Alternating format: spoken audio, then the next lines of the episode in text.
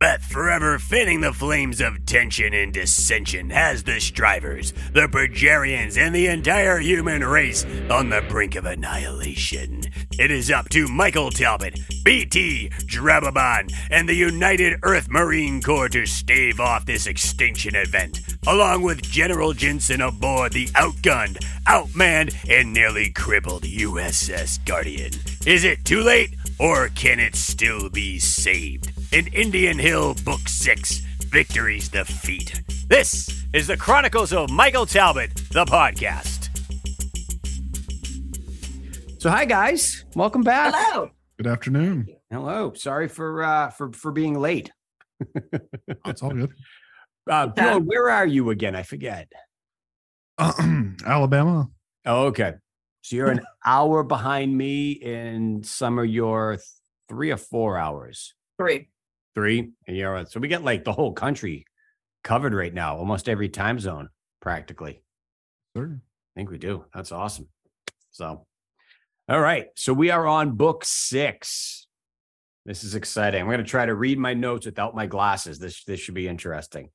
I made better notes this week.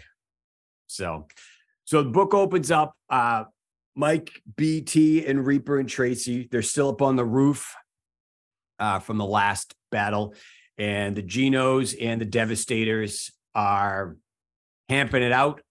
So the Genos have kind of won the battle on this end of town because they're they're fighting in a town, and they're stuck up on the roof. Uh, Mike Tracy, uh, Reaper, and BT. The building's on fire, and they have no way of getting off, so they have to jump, which is kind of kicks off the, the, the one of the funniest parts being a Bostonian, because Kekon tells Mike, "You guys need to jump. You're not going to make it down. Just jump. We'll catch you." And Mike asks Kekon, the head uh, Genogerian, if he knows Billy Buckner. And I was just watching. Uh, oh God, I can't remember the name of the movie. The god awful Drew Barrymore, um, Jimmy Fallon movie about the Red Sox movie, Fever Pitch or Yeah. something like that. One of those movies. And that scene was just where he's like going crazy because he he lost his girlfriend and he keeps watching the Buckner game, which is like the 1986 World Series Mets Red Sox thing. So I found that humorous being from Boston. Summer's looking at me like I don't know what the hell you're talking about. What what is this? So it's a sports reference. Yay, Yay, sports. Uh, to make you feel better, I understand the reference. The, the All right, cool. reference. I get it. so they all jump down off the roof. Um, there's a Captain Firth that shows up in a shuttle and tells them he has orders for everybody to return to uh, to to Indian Hill. General Ginson's orders, and Mike tells Tracy to go to go get with their son, and and you know go go get go get Travis.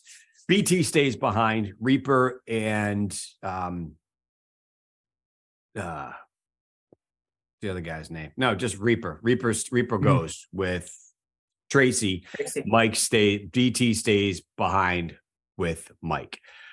It again, Mike setting the seeds of dissent of not doing what Paul wants, as we've seen in this series time and time and time again. And you have to ask yourself, how many times can you say no, I'm going to do it my way and come out on top? And Mike always seems to come up smelling like roses. So, wh- wh- what are you guys' thoughts on that? You want to go ahead first, Summer? Well, I was just going to say, it seems like as strong as he thinks he's a leader, um, he- he can't say no to those he loves. So, like, even with Cray Cray Beth, I don't know how how does this woman keep getting on the bridge? How does this? How does she not get thrown out of an airlock as much as he wants? He just can't say no. They he just kind of excuses it as just them, and that's the same thing with with um, Mike. And I just don't. I'm more. How the hell does uh, Tracy let him get away with kind of the stuff he does? But he just he can't help himself. He's he's got this gi- gift or or something light around him that it he needs to do it. He's compelled to do it, and and the people are compelled to go. Yeah, you've got a crazy ass idea, but we should do this thing. Yeah, come Mhm. along with us. So the way I see it is uh he he disobeys Paul's direct orders. But any way that gets it done is the right way. Even though, you know, I mean, he is Paul is the leader of the free world. But I mean, Mike's just going off of his uh gut like gut instinct. So I mean, he, and he's not doing anything the wrong way. He's getting what Paul wants done, you know, for the most part. Very getting, true. Getting him ships, making him a more powerful leader. Even though I re- personally think Paul is a terrible leader, honestly. Uh, after listening through the series completely again, Mhm. he was a terrible leader. He's a terrible leader, but he does he, he he does what needs to be done. He's definitely a different character than when he first started off. He's not a beer drinking party go guy. I think where the the change came was when he, he felt that he lost his best friend and a bunch of other people at the concert and Paul does a complete 180. His methods aren't the greatest. They're very by the book. And if you've ever worked a job where you have to do things by the book, you realize life doesn't happen that way all the time. You know, we're not going to leave the house at eight o'clock, and because the GPS says you got to be there at eight fifteen, shit's going to happen out there in the real world. And I think Paul is a decent leader for that, but my, Paul, Paul handles the I'm going to get there between eight and eight fifteen. Mike is the oh I'm going to leave here at eight. At eight oh one, there's going to be a giant sinkhole. We're going to have to get around that, and then at eight oh two, uh, a telephone pole is going to fall in the middle of the street. But for some reason, Mike always seems to pull it out of his ass and and get it done no matter what. So it's if you can Mike's Mike's a yin to to Paul's yang, and if you can put the two of them together, which they should be, you would have the greatest fighting force team on the planet ever. But they just keep button heads, and they just they, they don't seem to just make it work.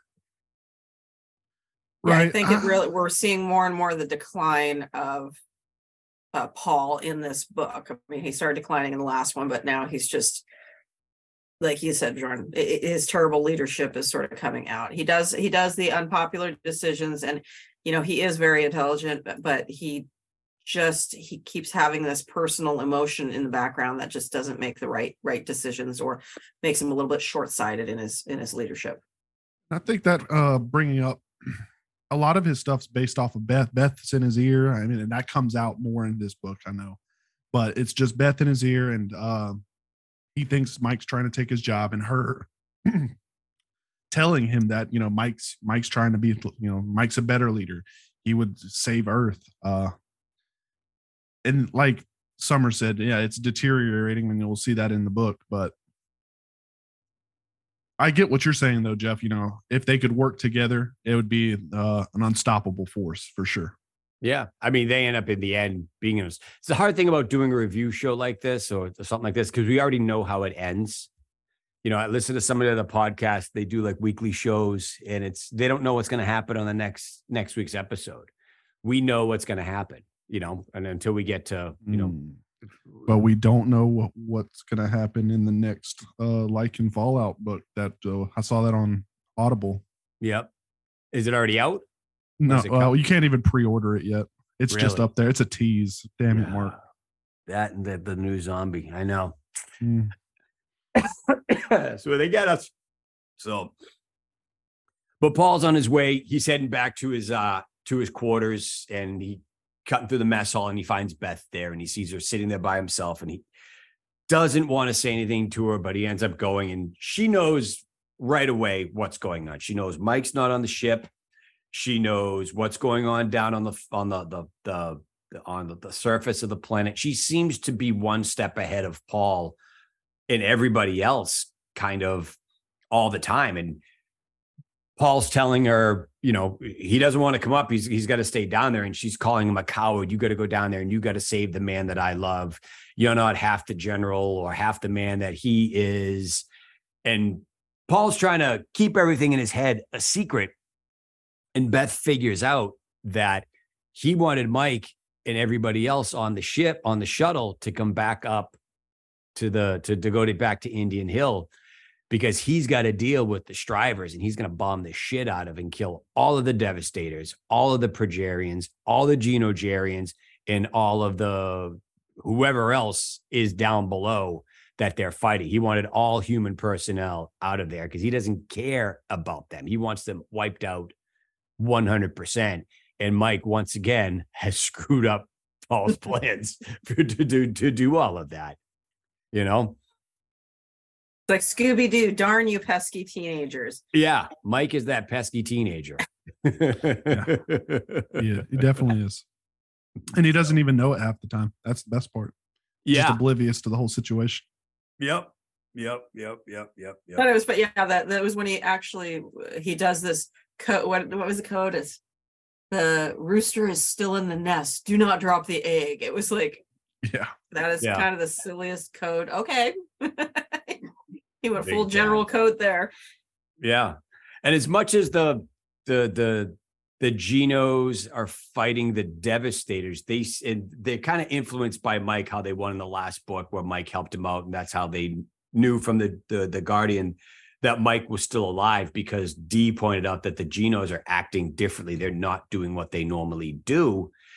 Keycon tells Mike that he wants him to pull back all of the the air support that Paul is sending out because they want to fight the the the the mutes, the devastators on their own terms. They want to do it man to man, fight to fight, and they don't want Mike involved in it because they don't want to realize that they don't want to what what to happen is we want to beat our enemies on our terms, our way. We don't need any outside help, and they don't want the puny humans to do it for them, which is pretty much what Mike's been doing. Is the only way.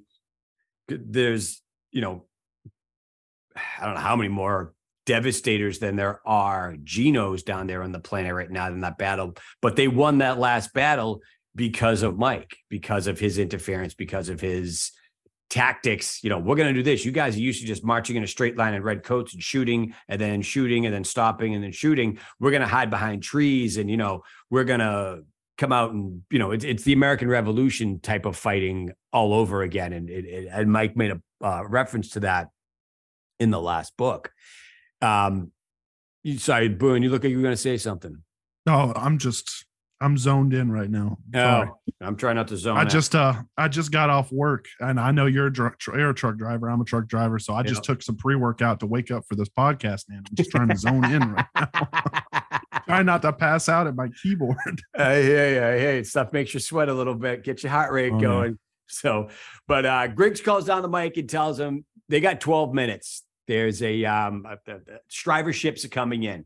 So on top of the Genos and the mutes and the uh, mutes of the Devastators, same thing. They now got the stryvers are coming in, and the stryvers have finally decided to join the battle, and they're going to come down and fight because it's to their advantage because everybody's starting to get wiped out. So now the stryvers are going to come in, and the stryvers are described as kind of eight foot tall spiders. You know, picture like a giant moose with hair and fangs and razor sharp uh, feet, claws, whatever you want to call it. Mandibles or whatever. Yeah, I, I kind of got a little animated for that. You can figure what what that meant by that.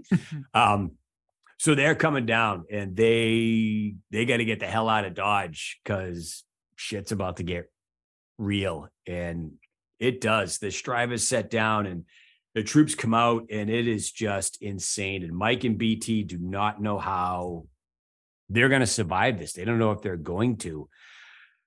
I'm not sure who I would rather face if I was a human, would I rather be against face a stryver, face a devastator, or face a Geno? Or I mean, but Jarians are kind of wimpy. They're I don't even think that they count. But which one would you guys want to? If you had to battle one, who would it be? Mm. That is a great question. Um, I'm I'm gonna gonna say say- Bajarian. So you go Bajarian. so I'm going to take Geno off the board, right? Because I mean, a Genogerian is just a devastator that wasn't given the go go juice and turned into a devastator. So Mhm. I'm just going to leave it to devastator and uh, stryver. Okay. If uh, I'm, you know, I'm going to go stryver. I'm going to take stryver. I'm gonna have to fight the Stryvers. Uh, if I really just had to pick one, I mean, think the big have more of question is who would you rather get killed by? oh, Because you really don't have a choice. You're not going to beat them because they're all 10 times the size of a human a human being. So that's the yeah, real then a question. Devastator. Devastator would be quick and uh clean. Hopefully, probably not, but quick, Yeah. quick for sure. Summer, what about you? Well, if you if you're going with I have some sort of hope of at ex- making this happen, I would say Progerian just because they're not typically fighters. And maybe I can run as fast as hell away from them in a circle, you know, I don't know.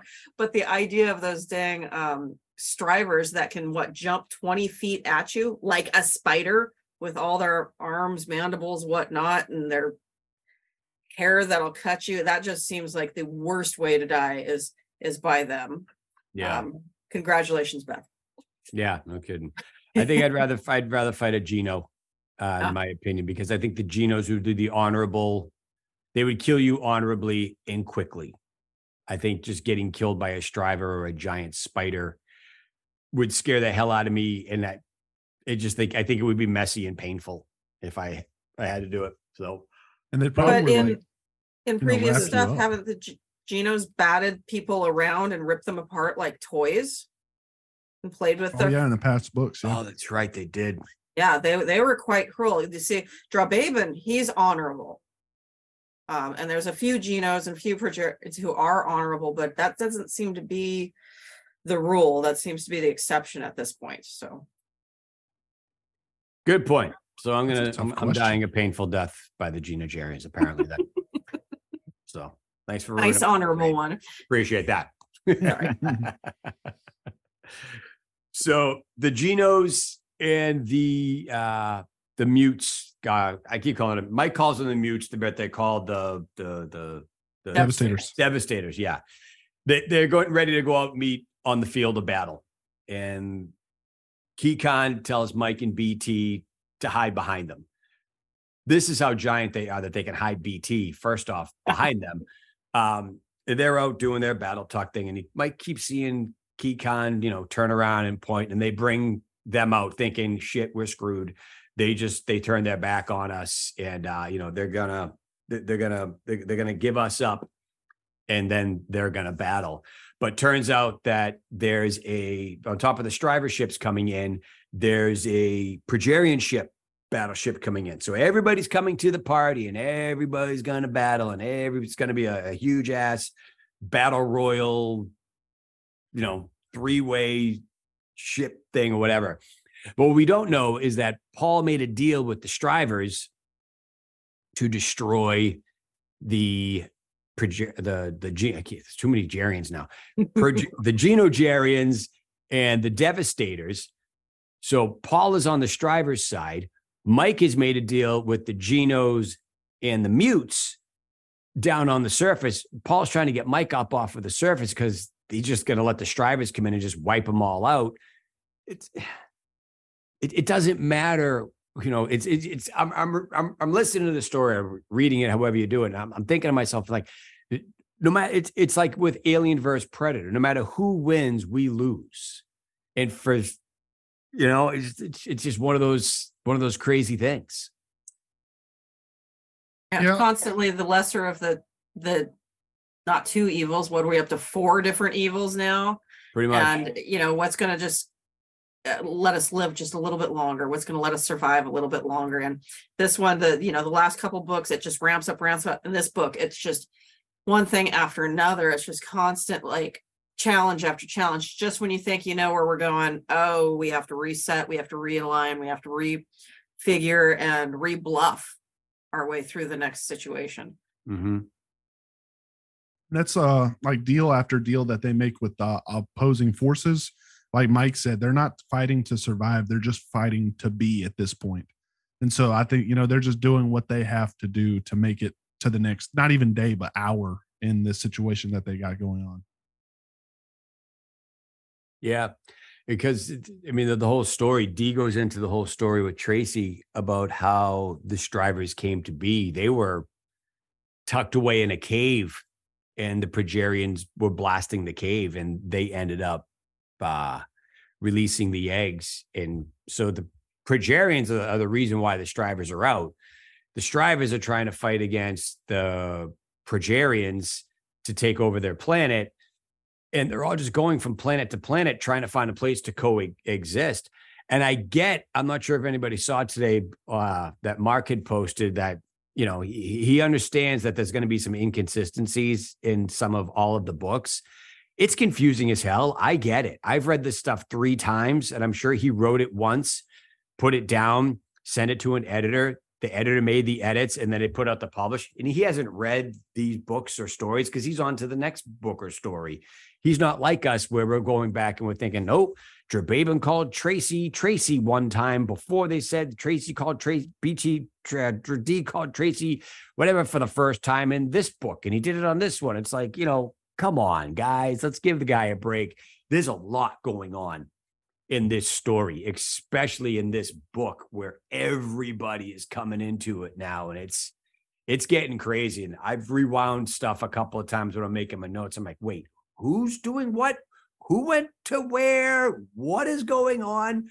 But it all comes out in the wash cycle at the end that we find out, well we will find out when we get to book 7 next week that it's uh it's he has a grand grand master plan and it's it's kind of insane how one how you can think of something like this like thinking of a stryver thinking of a progerian thinking of a genogerian thinking of the backstories of it and everything else that goes along with it. It's it's kind of cool.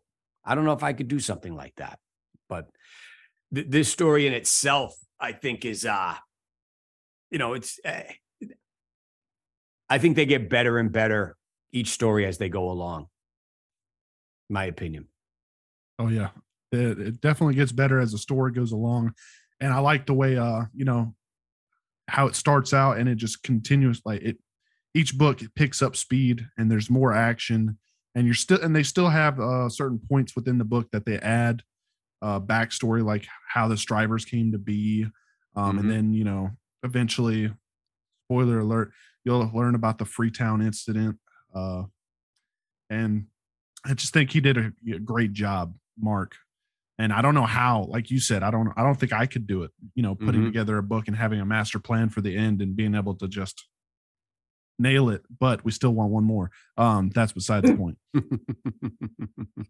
Uh, Jeff, you're a musician, right? yes And so I I listen to music and uh, I, I know what I like. I know, but how somebody translates and makes from their their mind's eye that music uh, is Mhm. beyond me. So the same thing with these books. How somebody can cl- take this all and put it out there. It's just so amazingly creative. I'm just in awe at, at that, that kind of talent um yeah there are a few things that if you read it over and over again it's like wait this doesn't quite line up but it's it's it's it's quirky i don't want to say quirky but it's kind of in line with the michael talbot character because he doesn't know from one day to the next what the hell he said. And he's like did i say that? So i mean it, it kind of lines right back up. I did think it was funny though in this one uh tracy turned around and said greeted Drababan um in a way where she said, "Hello, friend of Michael, uh, God, I think like Godfather of Travis." Yeah, like, yeah yeah yeah was she's cute. giving it right back to him yeah. So, So- she's sassy. Yeah, it's great. It's the uh the, the interaction. It's funny when you get to the part where BT and and and D are fighting to you know, he's Mike's my best friend. No, he's my best friend. And they even go as far as to stage a, a, a battle in the arena up on the Guardian. It's like, okay, two of cut the crap. You, you just, you know, let's go out in the backyard. We're gonna put the boxing gloves on and everybody's gonna watch, and it's gonna be a great time. So, which is I think that was uh that whole feud between BT and Drababan. That was uh, probably one of my favorite parts of this book. Those Yeah, probably top five. They're in my top five of favorite characters of that he's came up with. Drababan and BT. Mhm. and that's not include. I mean, everybody you have to like Mike, but excluding Mike, they're definitely in the top five for me. Well, yeah. the with- amount of roasting that happens of Mike by his buddies, by BT, by Drababan, and by his own Mhm. dang wife. it's just freaking hilarious. I mean, I think even didn't um, God, what was it? Gru Rar. Grar, Grar. didn't he even get on it at some point? And it A made a bit. couple, yeah. So it's it. This one was pretty funny. It's interesting. I was curious how how it was going to happen. How when D and, and BT met, how that was going to work out. You know, having him in the same the same story, same storyline. Where in the other book, when you know it, it's been since book four, so we've had two two books. This is on the third one now where they've, they're together. BT has been with Mike and D's been off at Indian Hill with Travis and and Tony, Mike's dad. It I was always wondering how it was going to, you know, wait, wait, wait, wait till everybody's all in the same ship together, you know. Wait till everybody's together. Let's see how that goes. And it's it, it didn't disappoint for me. I thought it was hilarious. You know, some of the funniest stuff that that's in there is between with D and BT trying to just, you know, one up each other. And then at the end they fight it out and then they become besties themselves, you know. So it's kind of like how Paul and in in Drababan is Paul starting to warm up to to Drababan. Um, you know, he says it at the end. Mike's like, you know, what was he gives him pleasantries as he gets on the ship. Mike's like, what was up? I was like, yeah, he's kind of growing on me. Paul's a much nicer guy when Beth's not around. Because Beth leaves. She she takes a shuttle. You, you find out that Beth is the been set, been poking the bear. Beth's the one that blew up the hole at Indian Hill. She's responsible for that. She's been turning some of the men the way she's been turning Paul against Mike.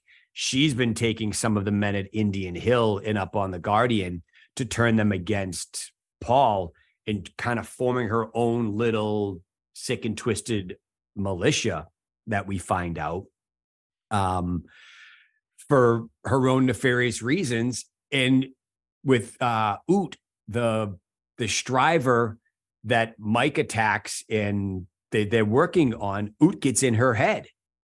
Uh, everybody always said the thing, don't let them, if you start to feel complacent or euphoric or depressed or that you want to let them go, don't. Excuse me, it's been a long day. Um, don't because the stryvers speak telepathically and they can put thoughts in your head. And I think Beth's mind is so warped and twisted already that it wasn't that hard to put into her head what she wanted to hear, which was, You are the queen of the games. We're going to make you queen of the earth if you align with us and overpower, help us overpower everybody, which is what Beth ends up doing. Was anybody surprised by that? Because I wasn't at all when I heard when I, I read that. I uh I was surprised up until we just had this conversation where it clicked in my mind where she mentally snapped and so she's not there altogether mentally and she's like narcissistic, only thinking of herself, going a little bit crazy so her mental capacity is de- declining. So Mhm. I mean it would make sense now that, you know, Oot or a stryver would be able to compromise the way she's thinking and probably manipulate how she's feeling and the thoughts in her head and everything like that. Yeah. Definitely makes more sense to me now. As Drababan called her the ruined one. yeah. Um, so when she's when you discover that, yeah, probably she's the one responsible for the bombing. Um, what is that heifer's name from uh, Zombie? Uh, D- uh, Vivian. D- um, to know. Thank you. I mean. Wasn't she responsible for placing some bombs around the? um Etna station? Yes, you know, Mhm. she was responsible for causing people to switch from here to here. I mean, I I think she's a great villain. She's needed for that story and everything. As much as I dislike this psychopath, it's like there I see some similarities similarities in there. But yeah, I've you know I've uh, Jeff, you said things like, "Oh, we've all dated or known a girl like that." Holy crap! Sorry that you've ever gone through something like that. Fortunately, I haven't had to deal with that. Um, Yep. I, mean, I have like no dating experience, but um, wow, if these are real people that are commonplace, that's just nuts. Yeah, it's. I think it's more common too, and you know, with with Mark being from the Boston area, Massachusetts, there's a lot of girls up here like that, especially in you know in in that area down in like the Walpole, uh, Foxborough area, because it's it's close to Boston, but it's not Boston because you get the parents that want to live in town, but it's closer to it. So it, it's it's easier and cheap, a little cheaper to live outside of the city, but everybody has that we live in the city type of attitude. And I've known many a girl like Beth.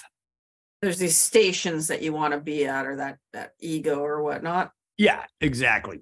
Exactly. So But yeah, she went on a cray cray rant, the whole this should have been, you know, this should have been our family. And yeah, that was that was a Oh, yeah. nutso.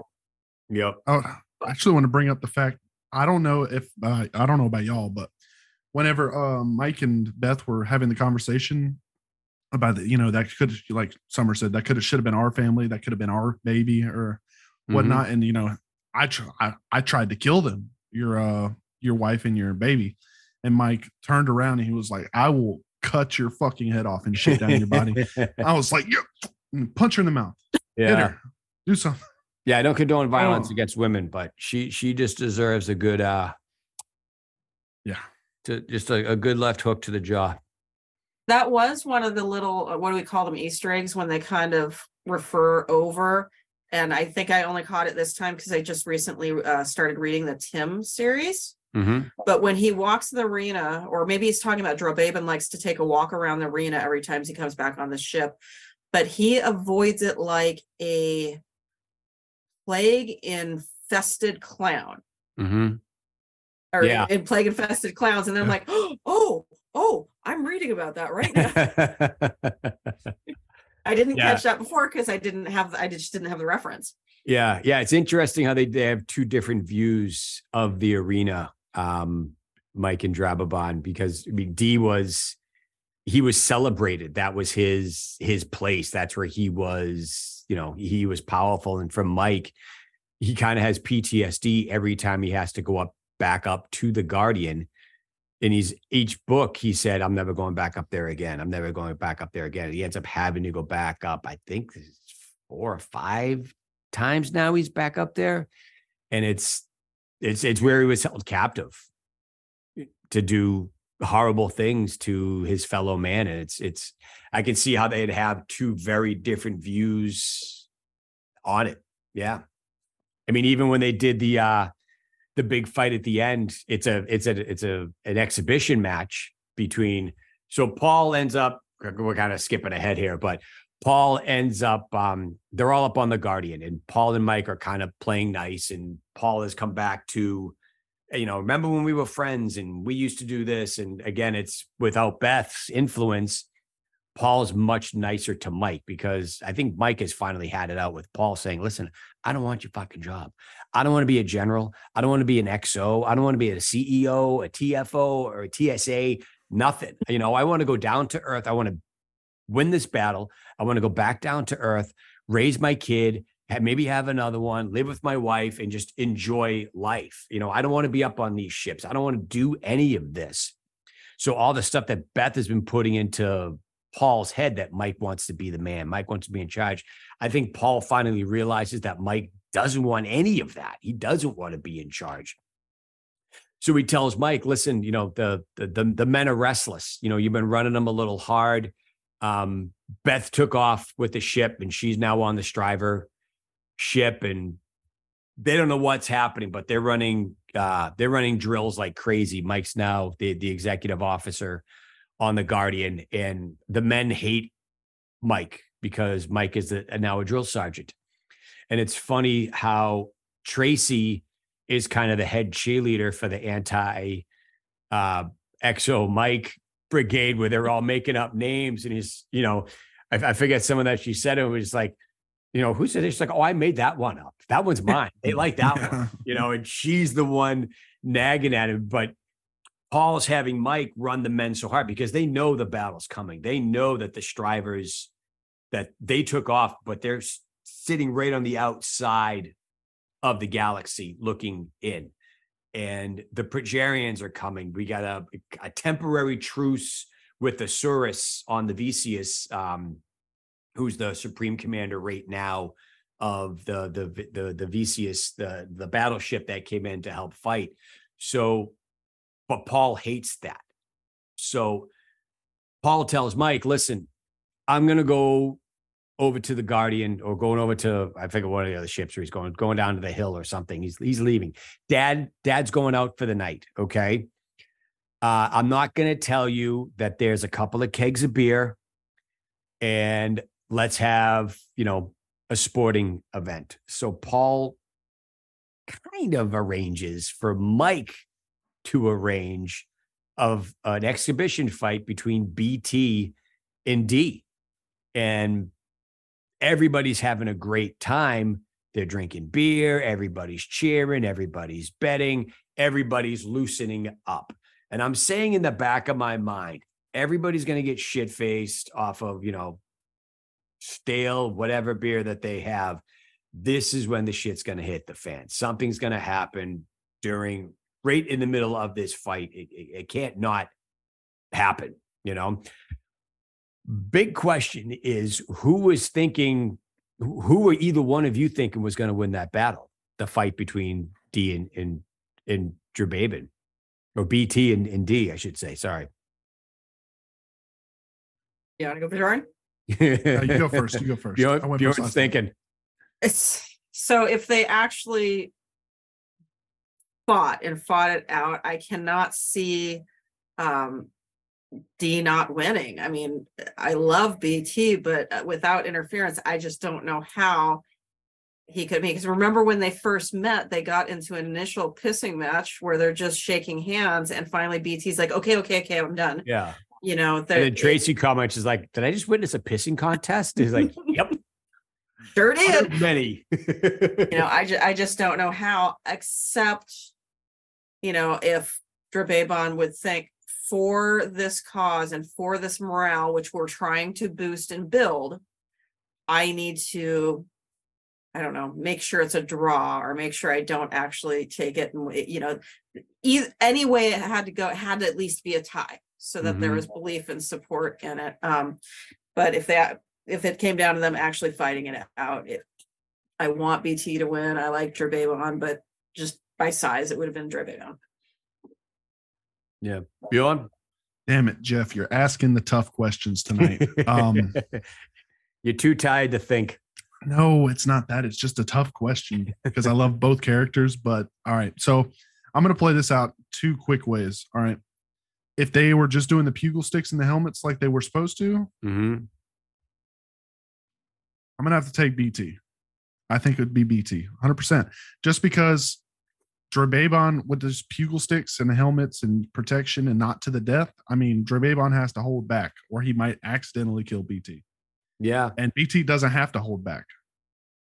So, but if it's a fight to the death, like arena, like Mhm. Mike and Dr- or Mike and D, I think D doesn't have to hold back at that point. So then, yeah, he would kill BT hands down. yeah, Very good point.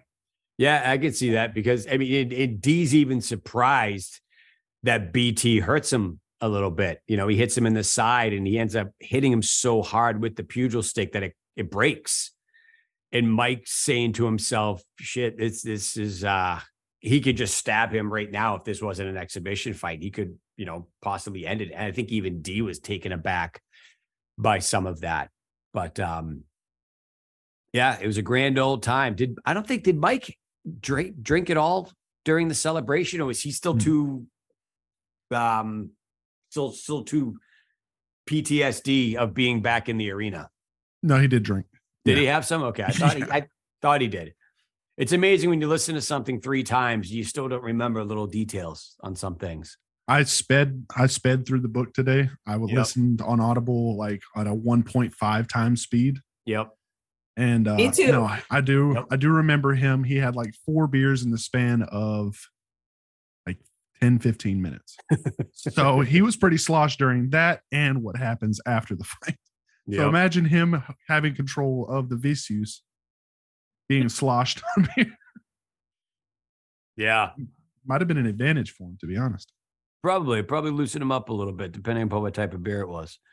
Um, but I, I, I was hoping this was going to happen, and it did. Where BT and D got it out of their system, and now they're friends. You know, when the the the alarm goes off, D standing above BT, and BT's on got BT fell to the ground. You know, Dr- Drababan got him down, and he reaches his arm out. D reaches his arm out to BT to take it. It pulls him up, and they both just give that that little nod, like, "All right, we're cool. That was a good fight. Let's now we're now we're friends." You know, which I don't know how it is with girls, summer. You know, but that's how guys do stuff sometimes, and it, it was like that a lot out here in uh, you know in the Boston, New England area. It's like you know you you, meet a new kid, you don't like each other, you end up getting into a fight, and then you're best friends because you just you get it out of your system. You know, you get that mutual. It's that mutual respect that they have. Like when you see it at the end of a UFC fight, they beat the living crap out of each other, and they're talking smack at the weigh-in and and the press and all of that. But at the end of the fight, they always go up, shake hands, hug, and say good match, and then they say nice things about the other person in the post-match press conference if you know they're not a total asshole. So, which is That might I get my girls were. Oh, sorry. no, I was just saying I, that's what I liked about with with with D and, and BT doing that. Yeah, they they definitely had that respect afterwards. Um, my girls were in MMA and they were very much good sportsmen. They would talk smack, uh, and then afterwards it's great. Um, I don't know, girls around here, I- or at least in my experience, if it's involving family or significant others, I Mhm. will burn that bridge with both of us on it. Yep. This is this is not happening. It's I'm what is that Jersey housewife flip the table. It's just like no, you've just you've crossed that line and it's not going to be it. but in this it's they were forging that friendship and I don't think that you know they both loved and cared for the same individuals Mhm. and their competition was more for that and they just I- at some point they realized you know we're each we're each enough i can't quit you uh, Yeah. and uh, you know we're just all all, all friends so i don't know it, it was it was super cool i really like i really liked how that i mean it sucked that it got cut short but it was i really liked how how they came together Yeah. Yeah. Me too. So they get um so after the battle, they all go to the bridge and they find out that the Stryver ship is coming back in. And Beth ends up hailing the Guardian from the Stryver ship, and they didn't know where Beth went to. Uh, they don't know if she went back down to Earth, and they find out that she's with the Stryvers, telling them that the Stryvers are gonna they offered her a deal. She's gonna, you know, she's telling them all the secrets, and they're panicking because Beth knows the location of Indian Hill. So that's kind of like the, you know, you she's the the was it Helena Troy uh character that got inside of everything and you know messed stuff up from the inside, which is, you know, stuff that only women can do sometimes to a to a guy. You know, you, it, it's funny you think that the most powerful man in the world was almost brought down by his wife. And it's not even a wife that he was really in love with. I think it was kind of lack of options at this point where he did love Beth at one point, similar to Mike, but then they saw the the crazy underneath the skin, but she's still there, you know, and you're hoping that that she's with the stryvers now that, you know, she's gonna get her own. You know she's going to get what's coming to her and you, you hope that she does and you know we'll, we'll see what happens in book seven. Um and in book eight mark when you know maybe beth comes back and to try to mess some stuff up with the Bridgerians or the Stryvers or whatever it is that you come up with and that crazy little you know edibles mind of yours to make that happen she's definitely you can flush the toilet. chameleon. Go ahead. Yeah. And uh you know where she can just get anybody just impressed and amazed by her you know uh, Mhm. mike when he first saw her in college and then how she turns um and turns uh the soldiers that are on the ship.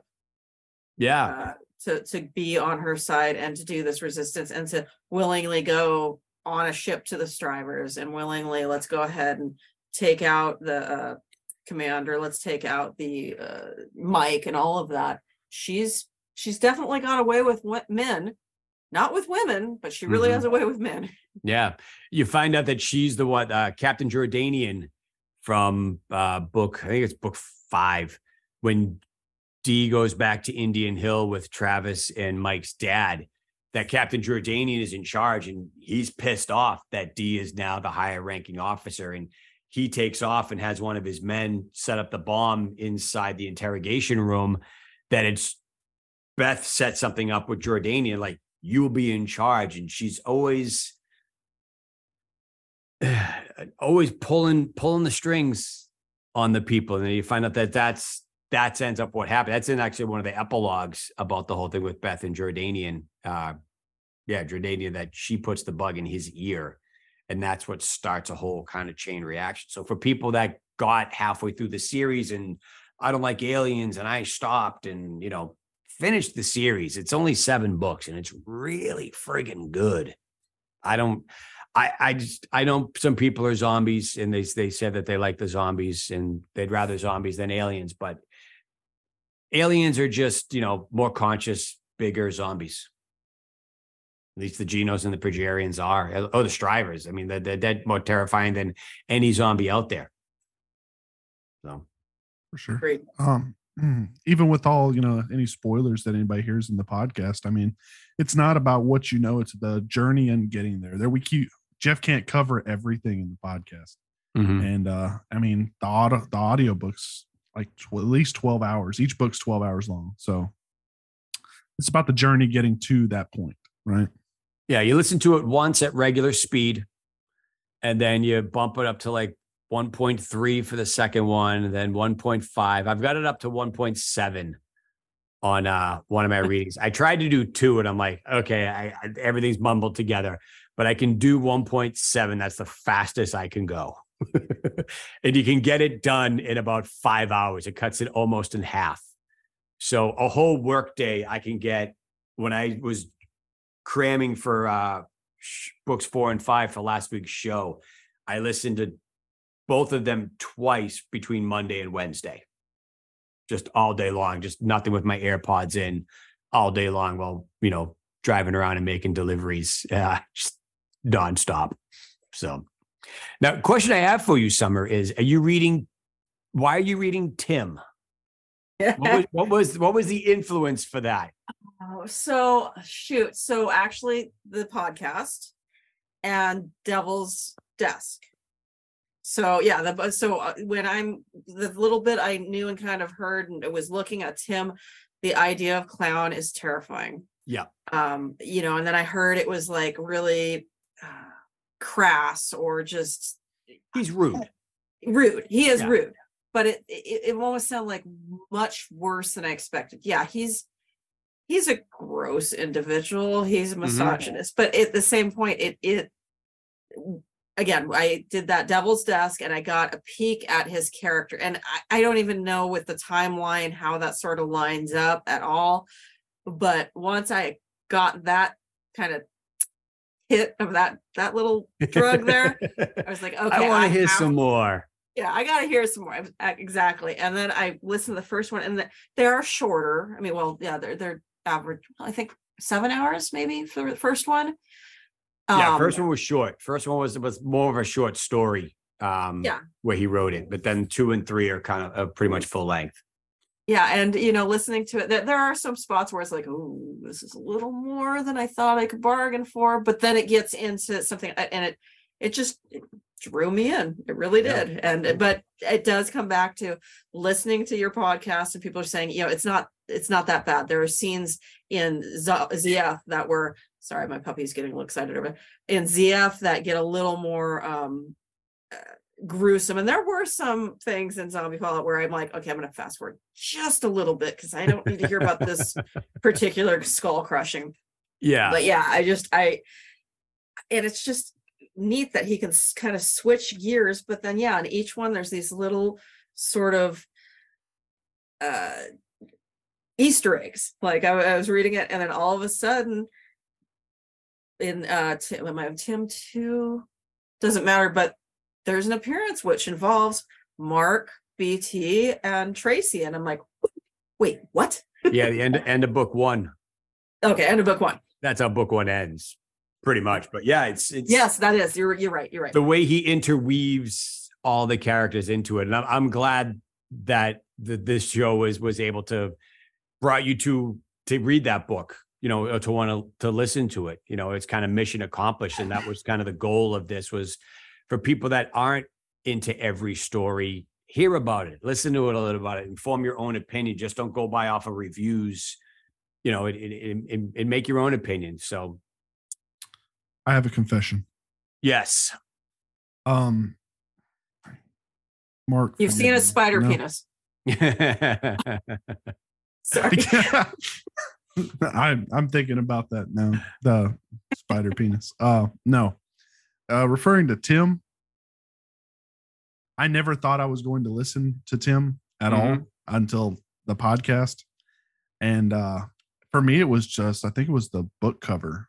I just I, I didn't vibe with the book, book cover for some reason. But then listening to the podcast, everybody's like, it's not as bad. Um ZF has that parts in it that are just as bad or worse. Um, so I bought them. I tried them out, and Yep. uh, my me and my wife listened to it. And this is the crazy part, right? My wife doesn't like blood or gore or anything like that. Movie romantic wise, date night bjorn I, I, you're telling me because she fucking loves Tim. And really she doesn't like horror movies. at all. wow that's awesome Wow. It's crazy. So hopefully I can get her into Zombie Fallout and liking Fallout and Indian Hill since I already have all. but did you like tim is the question Oh yeah, no. Um, Oh, okay. It's like a guilty pleasure. Okay. Um, just how I love how stupid he is, and he just keeps going after the same woman the entire time and getting messed up, transferring bodies. It's just a weird twist. Yeah, And I he's got like his one. He's got his one track mind. Just I'm gonna. I just want to kill this one person. Just want to kill this one last And I- person. I warned I warned my wife. I was like, "This was Mark's fuck around and find out book." Mhm. They said, "I can make it as bad as I want." They said, "Yeah," and he said, "All right, bet." So, but I I love it. It's great. She loves it. So we're gonna go from there, though. That's awesome. I, I also ended up reading Shrouded World based on some comments, sidebars during one of your podcasts too. Mhm. Holy, that kind of That you- that you need. that's- I've only read that one once, and I know when we get to that part of the the so good. the show, I'm gonna need to listen to that a couple of times on regular speed. exactly. you can't exactly. skim over it because there's so much coming in and going on in that series. there's I love Shrouded World so much, and I there's Yeah. one Easter egg that I cannot wait for you to discuss on the podcast, and I hope I'm there for it because it's my favorite Easter egg of the entire like Tufo creation that he has going on here. Well, we'll make sure you have you have you on for that one because we even find out we have Trip. I think it was in book five, um, from the Shrouded World. That's where Sh- Shrouded World kind of mixed in with this series when they're underneath the overpass or the underpass of the highway, and Trip shows up in the tr- the carnival truck, and Mike BT and Tracy are all you know. He looks kind of crazy. Most carnies are Yeah. people that couldn't get, you know, criminals that couldn't get regular jobs. And Trip's asking, when is this? I'm not supposed to be here. You know, I'm heading to California, but he's going or heading to Colorado, wherever he's going. He's heading west, but he's going east. You know, you're going in the wrong direction, John. He never says his name's Trip, he calls himself John. But it's that's when he meets it. And Mike even says at some point in the uh in, in the writing there, you know, when he's seeing Dennis and he's having his near death experiences and he's almost there and he's having his vision, out of body visions, he sees Dennis is like, I don't want to be torn between this one, this, this existence and a shrouded world.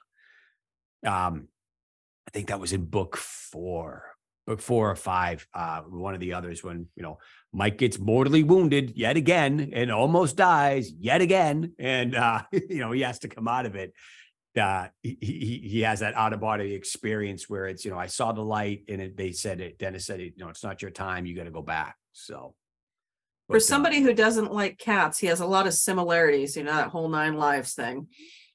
um, I think Mike's had way more than nine Yeah. lives. I think he's had you know It's like per chapter. yeah yeah. I think he's on ninety at this point. So So- speaking, I know we're kind of jumping around, but speaking of No. nine lives, um, what about that point when Tracy pulls a gun and holds it straight to his forehead on the bridge of the uh, uh I look whatever at that. on? that that's a mother. you know, she didn't do that as a as a wife, as a uh as a, uh, is she a colonel, whatever she is in the military. Major, I at that think. Point, yeah, Yeah, major. major. That's a mother, and she's saying, "I'm getting back to my effing kid. You are not screwing this up. We're not dying. We're not blowing anything up. You got to cut the crap." I You mean, she it didn't was say very our kid.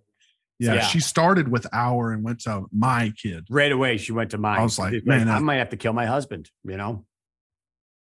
But then later, when he asks her about it, Mm-hmm. never gets an answer. Of course not. And she doesn't have to give him an answer, Nope. you know? So that's why it just asserts that Tracy's a badass. And she took a stun gun to the back. D shoots her. And yeah, he ends up having to apologize for the situation. You almost killed me. You had a gun to my head, but now he's Yep. apologizing because my friend stunned you. Yeah. Because we're men. We always have to apologize. We're always wrong. We can never do anything right. That's just the way it is. So He's not wrong. No. so yeah, but that part was great. I love that. And um, you know, Tracy wakes up later, like, okay, what the hell is going on? And Mike's still acting like nothing really happened because he's like, Hi, honey, how are you? Sitting on the end of the bed and you know, talking away and blah blah blah blah. And she's out of it, like, wait, didn't I just try to kill you? Or didn't I have a gun to your head? Eh, water under the bridge, whatever. So but as we're wrapping things up, this book, this this story ends with the guardian is um goes into an emergency buckle. Paul mucks around with the with the buckle drive because he's going to try to sabotage either the Stryver's ship or the Vicious or one of the ships. He knew Paul knew in the back of his mind something bad was going to happen. There was going to be a double cross. And the alliance that Mike made with Asurus the home Progerian planet has told Osiris, no, we are not honoring that treaty and that truce with the humans. We're still going to take over because they're such arrogant dicks that they're still going to take over Earth. Once, you know, once the humans help us beat the Stryvers and get the the devas the, the devastators, put the insubordinate Genogerians in their place, we're still gonna attack the humans and we're gonna take over Earth and we're going to do everything. And Mike's pissed. Paul shoots. Um, is it Paul that shoots him or uh, Mike shoots him? One of the two of them shoot Osiris in the head and just totally wipe him out because they know that that shit's just not going to fly. But the story ends with the guardian going into an emergency buckle, and when an emergency buckle is placed, it can't be undone. Um, it's it's and they're on their way back to the main Progerian planet. And it's going to take them two and a half years in this buckle to get there. And it's like, okay, roll credits. And you're thinking to yourself, what is going on here? They're going back. How do they, how does Mike get out of this one? Tune in next week to find out in book seven. You know, it's, it, it, I was kind of blown away by how the book ended. If you haven't read the book or you did read the book, that's it's not like a huge cliffhanger. You know, it's you know, it's not a Darth Vader as Luke Skywalker's father moment. Um, it's just Mike, Mike, Paul, BT, and D are all in the same in Tracy. They're all in the same ship, and they're all heading back to the Progerian home planet. Uh, and you got to kind of wonder how is this going to play out? Yeah, it was definitely an oh shit moment. yeah, one hundred percent. Go ahead. Can we talk about that one Progerian? I can't remember his name. He was uh boy, he was scared shitless because Mike had just shot uh Osiris. you just yeah, Asuris. Just Yeah. shot him in the in the eye. I think it was the eye or he shot him in the head definitely, but yeah, and then they came back and slaughtered like three or four more of them. He's like, You just killed the three people above me. And this dude's about I knew Progerians were kind of the wimpy ones, but that dude was really wimpy. hmm Like, I mean, I guess I would be scared of Mike if he just killed all five of my leaders that were ahead of me too. So yeah, yeah. Mhm. He's now in charge, and he doesn't. He doesn't know. He doesn't know what he's going to do. So, Tune in oh next shit week moment- to find out. Yeah, that oh shit moment where they're headed back to uh Aridinia. I think it's Yeah, called that's that's the name of the planet. I couldn't think of the name of it. Aridinia. Uh, I like that meme. I bet Mike was just thinking of his head. I fucked up. Yeah, I fucked up. but it's uh they're going and they're in the buckle and um you know that's how the story ends and the second epilogue a lot of people, and I've been guilty of this too. It, when I first did some of my read throughs, I would shut off the epilogue, or I'd shut off the Talbot Sode, or I wouldn't listen to the. If it's not part of the main story, I would shut it off. I don't know why. It's just kind of in my psyche. It's like, okay, this is just an extra shit. I don't need it. It doesn't matter anything. I listened to the whole epilogue too, the whole story of these two, a Progerian and a Genogerian that fell in that fell in love. Uh, and ended up having a baby. And I'm thinking to myself in the back of my mind while hearing this, I'm like, this is the origin story of D. These two end up being D. This is D's parents. This is how Romeo and Juliet in the Progerian, Genogerian world met. And this is where Freetown came in to, to play and all of this happy-go-lucky stuff. And you find out at the very, very end of it. And yeah, I'm going to spoil it for you. I don't give a shit. Um, D's parents get killed and they don't know what to do with D and they put him in the games. So D has been in the game since he's been like uh, the equivalent of a Genogerian eight year old. But D is a hybrid of a Geno and a Progerian, which is never really said in any of the stories about that. So he's kind of a mute, where the mutes are the, the, the Devastators they're a crossbreed with the go-go juice of a Geno and a Progerian. D is kind of a natural, a, a, natural mutant, so to speak. You know, a dog and a cat had a baby. And what the hell did you get? You got probably the greatest warrior that the the the known galaxy's ever ever seen. I could agree with that comment. You know, greatest warrior the galaxy's ever seen for sure. Yeah. So, I Um, just can't believe you guys didn't listen to those things in the beginning. I was all like, okay, there's got to be some nugget of something here. It was just like, why is he throwing this in? And that I did the like- first couple, then I realized it's just extra crap I think he had left over in his head. On some of them, I stopped listening to them. And then on like the second or third read through, I I listened to I was like, all right, I'll, I'll listen to them. Just because, excuse me, they were on in the background. And I was like, oh crap, I probably should have listened to this the first time. So let this be a lesson to you, kids. Don't skip the epilogues or the Talbot Sodes. But it's almost better that you skipped it the first time because I, I all the ZF series and Indian Hill and all the like in the Sods, I Mhm. skipped that. I skipped it and just went to the main part. And then I think it wasn't even I think on my second listen through on some of these series, I didn't even I didn't stick around for the Sods. It was Yep. on my third one. So I've already listened to all this three times. And this it was like a fresh little nugget of stuff that I, you know, I should have listened to the first time, but I'm even, you know, the fix, the addiction for me. Yeah, because while I'm listening, I'm binging the, all the stories for the most part because I'm, you know, I've only been doing this since I, it was 2020 or nine, yeah, 20 when I started when I first discovered them. So I just wanted to get to the meat and potatoes of the story. I'm like, I don't care about these little extra things, you know, at the end. What's it doesn't have anything to do with the main story. I'm not going to listen to it and kick myself, but I'm doing it now, so I'm going back and listening to them now and found out in this story that yeah this was this was D's parents this was a pretty it was a very lengthy epilogue it was almost a whole short story in itself but stick with it if you haven't listened to it or you haven't read it and you thought what what, what is this? It's leading to something. And it's leading to little baby d. So. Absolutely. It's very cool. uh final thoughts on on book six. What do you what, what were you what did you like about it? What was your favorite parts? What's the parts you were kind of like nah, but you know it, it all worked out in the end? What's your review? Summer. Okay, so um I love how it's it just it picks up. There's always just so much action.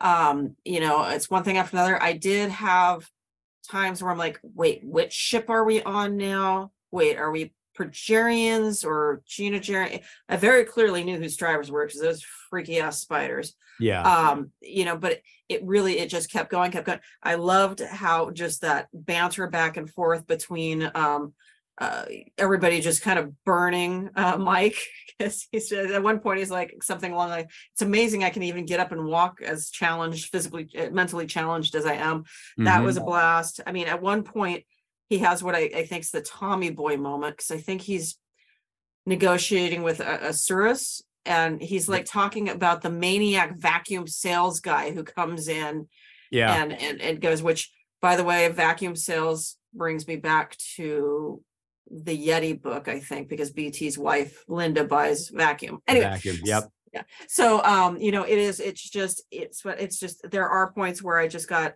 a little confused between it but it, it just builds up so much speed and it just each book gets more and more action so i really you know people who like you said who listen to the first one and they stop there don't continue on it just gets better and better and better and to the point where we're here saying mark please at least one more just please we need we need another hit we need Yep. we need one more hit so Yeah. We need it. We need a book eight. Yep. Definitely need a book eight. No. my thoughts on book six. Um, and I'm gonna. So, it was a lot of information in the first three books of Indian Hill. Uh, learning who Mike, Paul, and all the characters. I mean, you haven't been introduced to BT uh, or D. I think D was at the end of three, maybe. Yeah. I can't really remember. Yeah. End, Um, of, two, end of like beginning of three, end of two. Yeah. But I think four, five, and six, to the best of my description, for anybody who might have stopped around three or four, is four, five, and six is definitely a uh, ultimate teaser for book seven and how everything's about to fold in on itself. I think would be the best term for me to use. Um, I definitely love the interactions between D and BT, like we talked about. Um, and Tracy and them ragging on Mike, like Summer said. Um, and just the character development of how Paul is losing his mind because of Beth and Beth's then snap slap crazy. Um, the character development's great. You know, to anybody who's still curious or gave up, you know, just sit it out. It's Mhm. a great book. Um, and seven really it just gets even more crazy for sure. Yeah, it's it's it's funny when when, we, they, when they talk about the uh the interaction with BT and, and D, where they they they talk to Mike, where they, they kind of just rag on him all the time. But when push comes to shove, BT has said, you know, I don't know how you walk around with balls so big. And Michael s- Mike says, you know, because they're in Tracy's purse, ask her. You know, I haven't had him in years. But they'll tell they'll tell whoever tries to go against him listen, this is the bravest man I've ever met in my entire life. He's done some shit that you can't even imagine. And you know, BT's done that more than once, and Drababan's done that more than once. And it's it's what you do with your friends. You know, you you know, I, I don't know how it is in your part of the world, but here in Boston, you know, we bust balls, you know, we rag on each other. I got my core group of best friends, and I've dated some women are like, why are you guys friends? All you do is rag on each other. I'm like, yeah, it's what we do. It's what guys do. We just we just pick on each other. It doesn't mean a damn thing. It's just it's fun. And at the end of the day, you you're still best friends, and you know you probably say some mean shit to each other, but but when it comes down to it, you you have there's a mutual respect, there's a mutual love. I think that Mike D and BT have for each other, and they're going to need it because they are in the uh, the bowels of space, hurling toward a hostile planet with nothing between them but time to sit there and think about how are they going to get out of this one. So with that, I want to thank you guys for coming back on. I really appreciate it. Summer, you are now up there with Aaron, uh, tie for third for first place for uh, being on three times. Uh, Bjorn, you're on your second, and uh, definitely going to have you back on when we do the Shrouded World. Um, you know, whatever that the, the Shrouded World you were talking about, right? Yeah. Mhm. Yeah. So, I mean, you guys got an open invitation anytime. You know, I, I, it's funny that we have more um, on the, the spec sheets that I have, we have more male listeners than female listeners, but more females have been on the panel to, to talk about the books, which is kind of funny. So, Hopefully, we can change that. You know, yeah, more people in here. yeah. Um, Or, or yeah, if you ask Tim, it's just we just like to talk I like to babble. so yeah. So if anybody wants to come on the show, want to be on the panel, want to talk about the books, hit me up, Michael Talbot podcast at iCloud.com. Join the Facebook group that we have. Uh, kind of just get, you know, well, I'll make announcements if we need people for the show, like we did this week. Uh, thank you guys for for answering the call last minute. I was kind of hoping it wasn't going to be a solo a solo show. I, I made frivolous notes to try and do this on my own. And I was talking with Mark uh, yesterday. I was like, I now know how you feel when you when you do your your your Mondays with Mark type of thing on your YouTube page, because while you're trying to talk and makes talk about something, you're getting distracted by something else and you skip all over the place. And it's, oh, I forgot to talk about this and I forgot to do that. And he's just doing a quick little segment. I'm trying to do a whole novel, which I've never done before. So thank you guys. You have saved, you saved me tonight. So, uh, you know, praise be to you. Thank you. I have to Thank uh, you set a having- reminder. I'll have to set a reminder on my phone to message you or email you and see if you have ever any any opening spots so you don't have to be alone because I'm I'm off every Wednesday, every Wednesday afternoon. So cool. Yeah. Are you on the uh, on the Facebook group with us? Yes, sir. The, the Yes, sir. page. Yeah. I usually I'll usually put it up. I mean, always just email me, you know, hey, I like this story. I like whatever. Uh, I want to come on because I have the schedule up. Uh, the schedule is going to change after next week. I'm going to be taking a couple weeks off because I have a really big video editing job that I have to do that's going to require a lot of my attention. Um, so, and then a vacation in June going to Mark's favorite place in the world, Florida. Yay! Um, I'm going to go visit the Progerians down there, but probably mid June, uh, going to pick it back up again with Distance, which we all know is a sequel follow up to Indian Hill. But you don't know that until you read it. So read Distance. It's a good story. So we will see you guys here next week for um for book seven. Happy May the 4th. It is Star Wars Day. So this episode is actually going out a date early on May the 4th, just because Mark's such a huge Star Wars fan, so am I. And all the books in uh you know, Mike talks about Star Wars, and there's always one kind of reference to Star Wars in it. So I thought it'd be fitting that um, you know, we'd put this episode out. If I was more prepared, I would have done some research and made a list of all the Star Wars references in the books and then made a whole show around that. But I'll probably end up doing that next year, maybe, but it's a lot to go through. So, but yeah, there we go. I've babbled long enough. Uh, thank you guys for coming back on. I really appreciate it. Any any final words before we take off? Thank you very much. You're doing a great job. This has been so much fun. And um, Thank you. may the fourth be with you. yeah. And the Catholic in me just repeats, and also with you. Yeah. Final words, you know, hey Jeff, I appreciate you doing this, uh, setting this up. Something else I can listen to while I'm driving. Um, I'm not. I I feel like I should say it, but it's just you know, may the fourth be with you. You know, um, and have fun on Cinco de Mayo if you know you drink and like tacos. I guess. Who doesn't? Come on. So, all right, guys. Thank you. Have a good night. Too. Bye. Bye. You have been listening to the Chronicles of Michael Talbot, the podcast. Copyright 2023 by Chestnut Hill Studios. Our theme song, Zombie vs. Aliens, was written brilliantly by Burnt Ends. The Chronicles of Michael Talbot, the podcast, is a production of Chestnut Hill Studios, and no part of this production can be reproduced, reproduced, rewind, remixed, remastered without the express written consent of Chestnut Hill Studios and is punishable by FCC law and being called a big fat stupid doo doo head. The show was written, produced, hosted, mastered, and edited by Jeff Royds, technical advisor Mary Napoli. If you like the show, please give us a five star rating and a review. It does help other people find the show. Thank you very much for listening, and as always, if you have not done so, download or buy the books of Mark Tufo. You will not regret it. Well, you might regret it. I don't want to make false promises. I can't, you know, I don't know everybody's taste or anything like that, but just go do it. Thank you.